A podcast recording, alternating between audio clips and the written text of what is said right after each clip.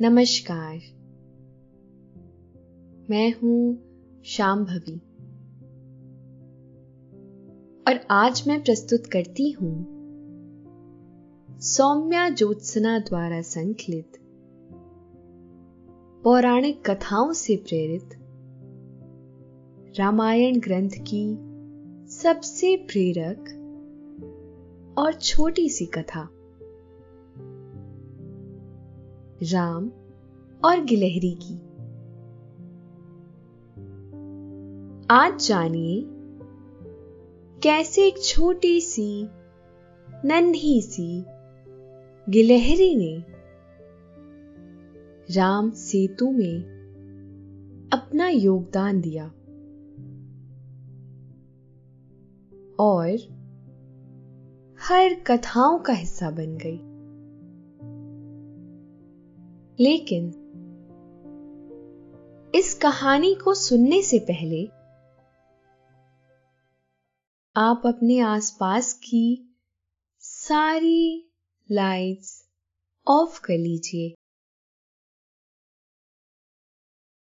आराम से लेट जाइए।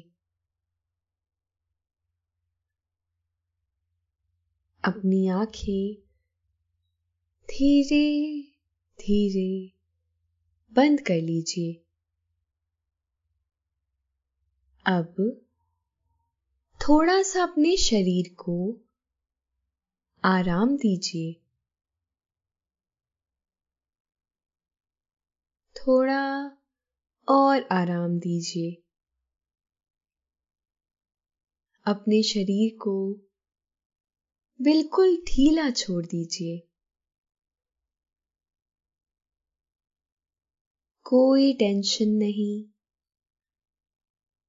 कोई तनाव नहीं।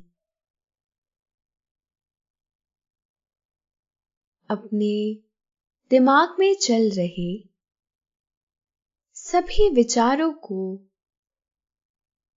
चिंताओं को त्याग दीजिए। एक शांति सी महसूस कीजिए। सारी नेगेटिव सारे पॉजिटिव विचारों को धीरे धीरे निकाल दीजिए। हाथों को सीधा करिए और अपनी कमर के साइड में रख लीजिए। अब अपनी सांस पर ध्यान लगाइए।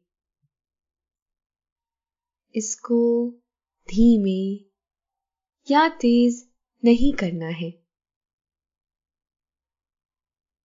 बस ध्यान देना है कि कैसे वो आपके नाक, गले में होते हुए फेफड़ों में आ रही है। और आपके फेफड़े फूल रहे हैं।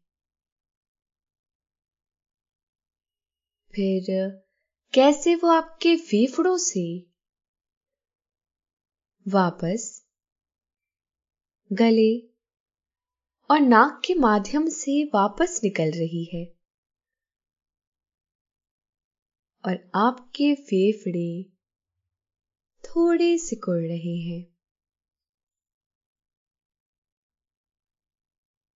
आपका मन शांत, एकदम शांत होता जा रहा है। आप अच्छा महसूस कर रहे हैं। खुद को काफ़ी हल्का महसूस कर रहे हैं। हर तरफ़ शांति है। सुकून है, खामोशी है। हम बचपन से रामायण की कहानी सुनते आए हैं, लेकिन जितना हमने आज तक जाना है, रामायण उससे भी ज़्यादा विशाल है। और इस विशाल ग्रंथ में अनेक छोटी छोटी कहानियाँ हैं, जिनसे हम प्रेरणा पा सकते हैं। रामायण का ही एक छोटा सा हिस्सा है, राम सेतु निर्माण। और उस निर्माण में एक छोटी सी गिलहरी का योगदान। जब भी हम किसी प्राणी को देखते हैं तो उसकी शारीरिक संरचना को देखकर कभी ना कभी मन में यह ख्याल ज़रूर आता है कि भगवान ने इसे ऐसा क्यों बनाया। जैसे जिराफ की गर्दन इतनी ज़्यादा लंबी क्यों है? हाथी के पास सूंड क्यों है? फिर हम स्वयं ही अपने आप को संतुष्ट करने के लिए या कहें जवाब ढूँढने के लिए यह धारणा बना लेते हैं कि इस प्राणी की शारीरिक संरचना का विकास वातावरण के अनुसार हुआ है और विज्ञान के अनुसार भी यही कहा गया है। चूँकि हाथी की खुराक बहुत ज़्यादा है और उससे ऊँचे पेड़ों से टहनियाँ तोड़ने के लिए सूंड की आवश्यकता पड़ेगी, इसीलिए उसके पास सूंड है।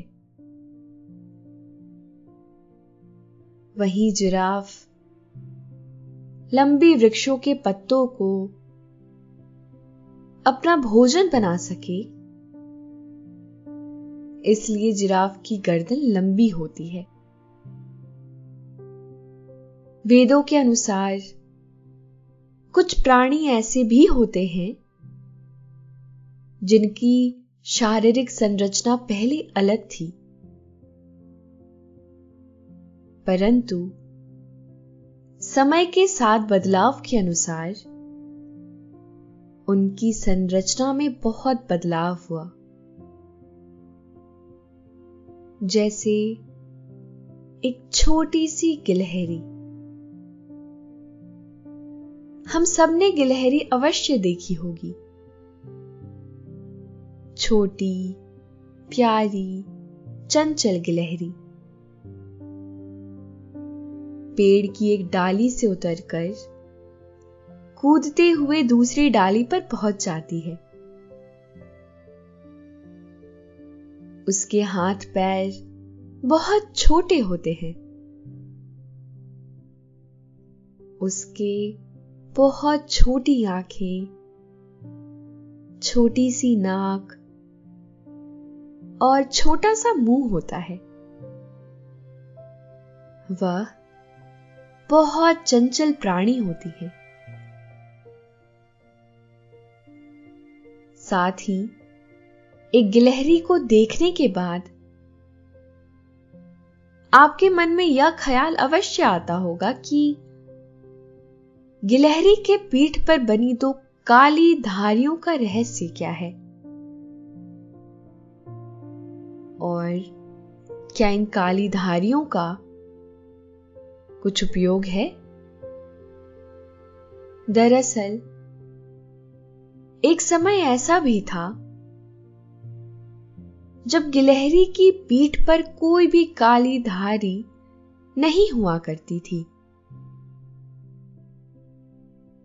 और गिलहरी का पूरा शरीर सामान्य तौर पर भूरे रंग का हुआ करता था। आज आप उनकी कल्पना करेंगे और उन पलों को महसूस भी करेंगे। बात उस समय की है, जब त्रेता युग में भगवान श्री राम ने अवतार लिया था। और उनकी धर्म पत्नी माँ सीता जी को, जो माता लक्ष्मी का अवतार थी, उनका अपहरण लंकापति रावण के द्वारा कर लिया गया था। उसके बाद माता सीता को मुक्त कराने के लिए श्री राम ने राम सेतु का निर्माण कराने का निर्णय लिया था, ताकि वह लंबी नदी को पार करके लंका में प्रवेश कर सके। और माता सीता को रावण की कैद से मुक्त करा सके। उनके इस काम में बहुत सारी वानर सेना लंबे और भारी पत्थरों पर जय श्री राम लिखकर पानी में डालते जा रहे थे। और वे सभी पत्थर तैर रहे थे। और इसी प्रकार राम सेतु का निर्माण हो रहा था। उस समय वहाँ पर एक छोटी सी गिलहरी भी मौजूद थी, जो वानरों को राम सेतु का निर्माण करते हुए देख रही थी। वहीं एक ओर। भगवान श्री राम और लक्ष्मण भी बैठकर पुल निर्माण होता देख रहे थे। तभी वह गिलहरी मर्यादा पुरुषोत्तम श्री राम के पास आई और अपने हाथ जोड़ते हुए भगवान श्री राम से कहा हे भगवान, मैं भी आपके इस नेक काम में अपनी सहायता करना चाहती हूँ। लेकिन मैं यह पत्थर नहीं उठा सकती, क्योंकि इन पत्थरों का भार मेरे शरीर से कई ज़्यादा है और मेरे नन्हे नन्हे हाथ इन्हें तो हिला भी नहीं सकते। ऐसे में मैं इन पत्थरों को, इन बड़े बड़े शिला खंडों को कैसे उठा सकती हूँ? लेकिन मेरे पास एक तरकीब है, जिससे मैं भी इस सेतु निर्माण में अपना योगदान दे सकती हूँ। कृपया मुझे आज्ञा दे। भगवान श्री राम से आज्ञा लेकर वह छोटी सी, नन्ही सी गिलहरी ने एक तरकीब निकाली और जाकर समुद्र में स्नान करने के बाद रेत पर ही लोटपोट करने लगी। शरीर गीला होने के कारण समुद्र के आसपास की रेत जल्दी उसके शरीर पर चिपक जाती। और वह अपने शरीर की रेत जाकर सेतु पर गिरा देती। उसके भूरे भूरे फर से निकलती रेत समुद्र में जाकर मिल रही थी। उसके नन्हे नन्हे हाथ, उसके नन्हे नन्हे पैर हिल रहे थे और उसके चेहरे पर एक सुकून भरी मुस्कान थी। मानो उसका एक एक फर श्री राम का नाम जाप रहा हो। उसका यह कार्य बिना रुके चलता रहा। वह बार बार अपना शरीर गीला कर लेती और रेत में लोटपोट करने के बाद सेतु निर्माण स्थल पर जाकर अपने शरीर की रेत छाड़ देती। यह प्रक्रिया करते हुए वह गिलहरी बहुत खुश थी।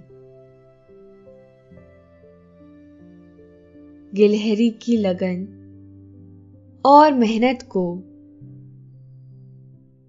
श्री राम बड़े कौतूहलवश देख रहे थे। लेकिन उस छोटे से जीव पर किसी का भी ध्यान नहीं था। उस गिलहरी को काम करते देख। भगवान श्री राम ने इशारों से हनुमान जी को अपने पास बुलाया और उस गिलहरी को उनके करीब लाने के लिए कहा, अपने ईष्ट देव, आराध्य भगवान श्री राम की आज्ञा को मानते हुए हनुमान जी ने गिलहरी को रघुनाथ श्री राम जी के पास ले आए।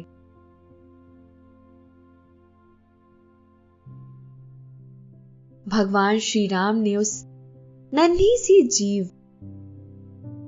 अर्थात गिलहरी से पूछा, तुम बार बार रेत को झाड़कर क्या कर रही थी? क्या तुम्हें नहीं पता था कि तुम इन विशाल शिलाखंड या किसी वृक्ष या किसी रिक्शों के पैर के नीचे आ सकती थी? और तुम्हें नुकसान पहुँच सकता था। भगवान श्री राम के इन शब्दों को सुनने के बाद उस छोटी सी गिलहरी ने कहा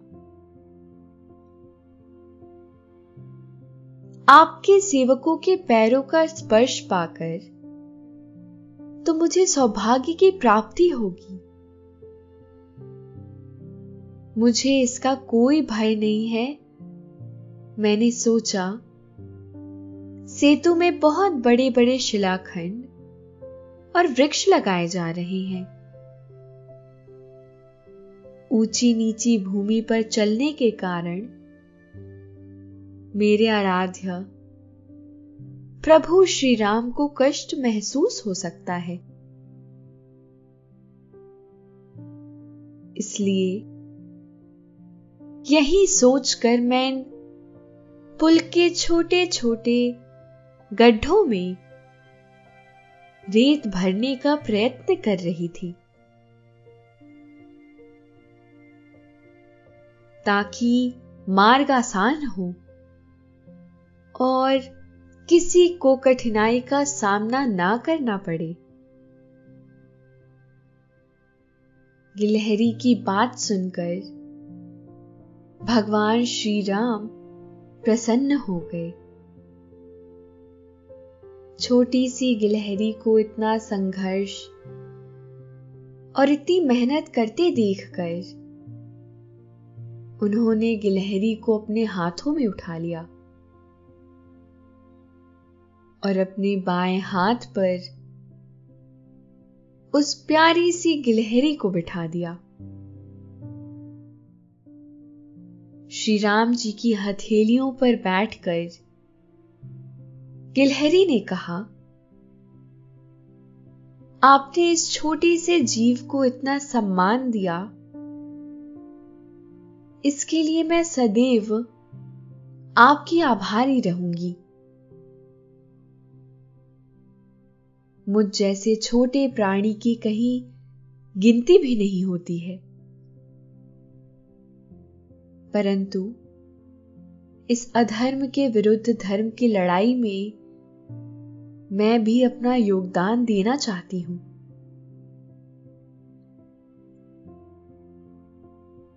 गिलहरी की इन बातों से प्रभावित होकर भगवान श्री राम ने प्रेम पूर्वक उस गिलहरी की पीठ पर हाथ फेरना आरंभ कर दिया।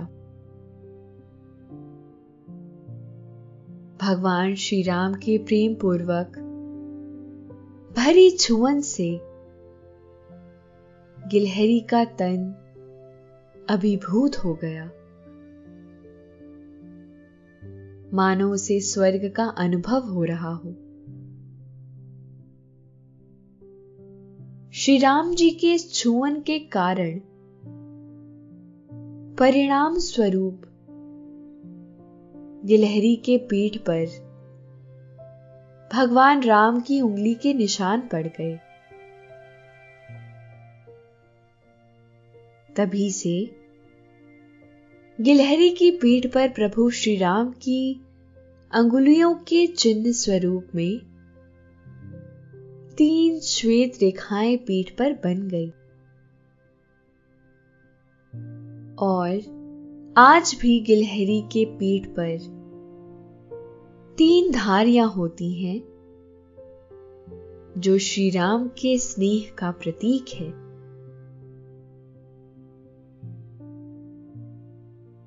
गिलहरी के शरीर पर अंगुलियाँ फेरते हुए भगवान श्री राम ने कहा अगर गिलहरी इन कंकड़ों और अपने शरीर पर रेत नहीं मलती और समुद्र में नहीं डालती तो तुम्हारे द्वारा फेंके गए सारे पत्थर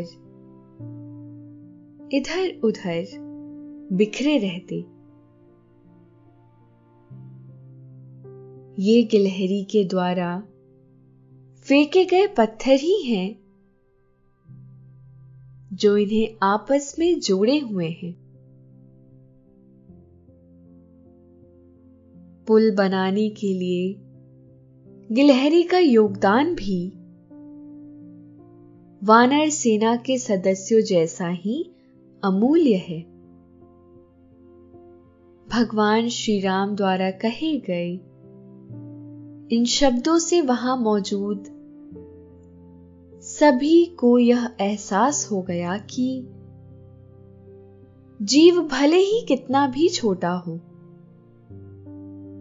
लेकिन उसके योगदान को कभी कम नहीं आंकना चाहिए। साथ ही, दूसरों द्वारा मज़ाक बनाए जाने के बावजूद भी, कभी अपना आत्मविश्वास नहीं खोना चाहिए। क्योंकि अपना आत्मविश्वास सबसे बड़ी धरोहर होता है, जो हर परिस्थिति में लड़ने की शक्ति देता है।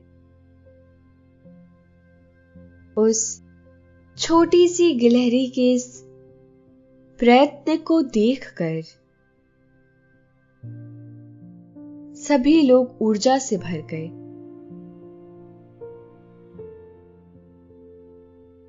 उस छोटी सी गिलहरी के समर्पण का भाव लोगों को मंत्र मुक्त कर गया। कुछ गिलहरी ने यह सिद्ध कर दिया कि यह बिल्कुल भी ज़रूरी नहीं है कि सभी लोग सामर्थ्यवान या बलवान हो। साथ ही, हर कोई धनाढ्य या संपन्न नहीं हो सकता है। लेकिन अपनी स्थिति के अनुसार सहयोग तो कर ही सकता है। सहयोग चाहे धन से हो या फिर श्रम से, बस भावना पवित्र होनी चाहिए। और यही भावना उस नन्ही सी गिलहरी के अंदर भी थी, जिसके बल पर वह भगवान श्री राम के हाथों का स्पर्श पा सकी। और इतिहास के पन्नों में दर्ज भी हो गई। लोग आज भी गिलहरी और भगवान श्री राम के उस प्रसंग को प्रेरणा के तौर पर लेते हैं। भगवान श्री राम का स्पर्श पाकर और उनका आशीर्वाद अपनी पीठ पर बनी तीन धारियों के मिल जाने के बाद वह छोटी सी गिलहरी भगवान श्री राम की हथेलियों से उतरकर सबसे पहले अपने आराध्य के चरणों को स्पर्श करती है। और अब दोबारा अपना योगदान देने लग जाती है। भगवान, श्री राम के स्पर्श को पाने के बाद वह गिलहरी अब और स्फूर्ति में आ चुकी है। गिलहरी की छोटी, चंचल आँखें हर उस जगह को देख रही हैं, जहाँ कंकड़ों और रेत की आवश्यकता मालूम पड़ती है। अब वह अपने नन्हे हाथों में कंकड़ों और पत्थरों को भी लेकर भर लेती है। कभी कभी कंकड़ों की अधिकता हो जाने के कारण कंकड़ उसके हाथ से फिसल जाते हैं। लेकिन वह दोबारा उन कंकड़ों को अपनी बाहों में भरने का प्रयास करती है। वह अपने कार्य में तल्लीनता से डटी रहती है और मेहनत करने से बिल्कुल पीछे नहीं हटती। साथ ही अपने शरीर को गीला करके अपने शरीर पर रेत मलते जाती है।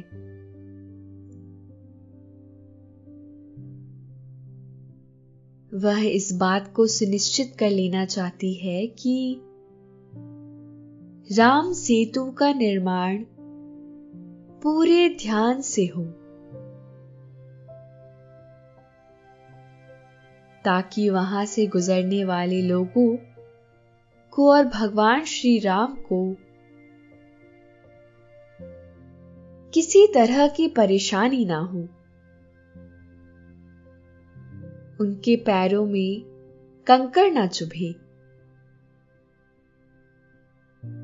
यह एक भक्त की भक्ति की पराकाष्ठा ही है, जिसे गिलहरी जैसी एक छोटी सी जीव समझकर निभाने का काम कर रही है। उस गिलहरी के लिए कोई भी काम बड़ा या छोटा नहीं है, बल्कि उस काम को करने की लगन और पराकाष्ठा का। स्थान अन्य के मुकाबले ज़्यादा है। धीरे धीरे सबके सहयोग और मेल मिलाप के साथ राम सेतु पुल का निर्माण अपने आखिरी चरण पर पहुँच जाता है। पुल निर्माण के आखिरी चरण पर पहुँचते ही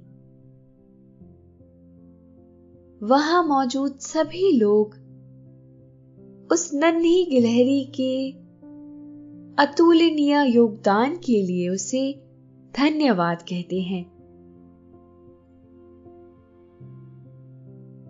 वह गिलहरी बहुत खुश हो जाती है और चहकने लगती है।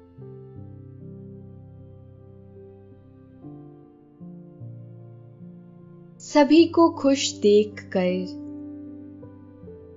वह पेड़ की डाली के ऊपर चढ़ जाती है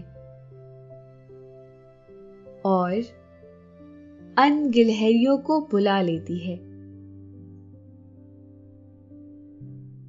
और सारी गिलहरियाँ एक साथ खड़े होकर अपने नन्हे नन्हे हाथों को प्रणाम की मुद्रा में जोड़कर अभिवादन करती हैं। साथ ही सभी को आने वाले कार्य के लिए शुभकामनाएँ देती हैं।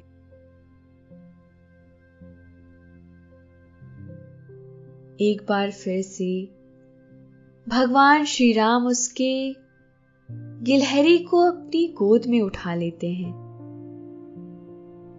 और उसे पुचकारते हुए कहते हैं, आज तुमने सिद्ध कर दिया कि किसी का भी योगदान बड़ा या छोटा नहीं होता,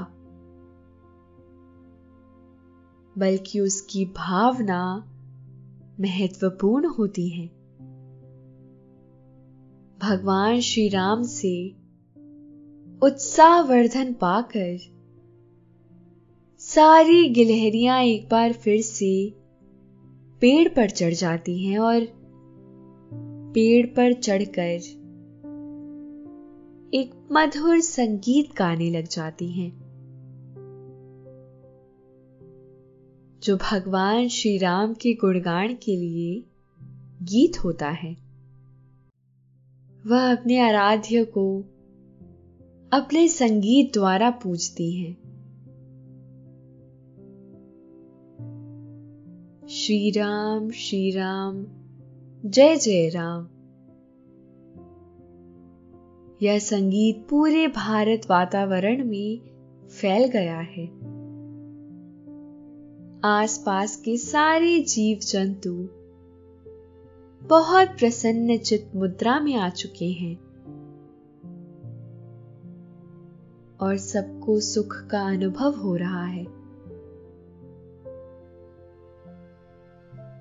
सारी की सारी गिलहरियाँ झूमते हुए, अपनी छोटी सी गर्दन को हिलाते हुए, अपने छोटे से हाथों से ताली बजाते हुए भगवान श्री राम का अभिनंदन करते जा रही हैं। और वहाँ मौजूद वानर सेना इस सुंदर बेला को देखकर भाव विभोर हो रहे हैं। भगवान श्री राम के भक्त, श्री हनुमान गिलहरियों की इस भक्ति को देखकर भाव विभोर हो गए हैं। चारों ओर भगवान श्री राम की जय जयकार गूंज रही है। और राम सेतु का निर्माण भी हो चुका है। गिलहरी को अपने अच्छे कर्मों का उपहार भी मिल चुका है। हमें भी अपने जीवन में सदैव अच्छे कर्म करते रहने चाहिए। क्योंकि अच्छे कर्म हमेशा लौट कर आते हैं। और मुसीबत में साथ देते हैं। ऐसा ज़रूरी नहीं कि हमेशा ईश्वर ही हमारी मदद करने के लिए आए। बल्कि अगर हम स्वयं अपनी सहायता करेंगे तो ईश्वर ज़रूर हमारी सहायता करेंगे। अब भगवान श्री राम अपनी वानर सेना के साथ राम सेतु पुल पर चढ़ चुके हैं और उनके कदम आगे बढ़ रहे हैं। गिलहरियाँ एक और खड़े होकर उन्हें जाता हुआ देख रही हैं। भगवान श्री राम को उस पुल पर चलते हुए देखकर उन गिलहरियों को सुख की अनुभूति हो रही है कि भगवान श्री राम के पैरों में अब कोई कंकड़ नहीं आएगा। और भगवान श्री राम भी बहुत ही सुख का अनुभव कर रहे हैं। वे मन ही मन अत्यंत प्रसन्न है कि उन्हें हर किसी से इतनी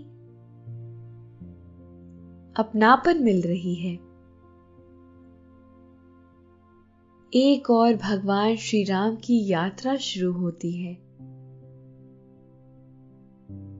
और वह अब आपकी नींद में जाने की यात्रा भी संपूर्ण हो चुकी है। और अब आप ही नींद में प्रवेश कर गए हैं। और आप अब बहुत ही गहरी नींद में सो गए हैं। शुभ रात्रि।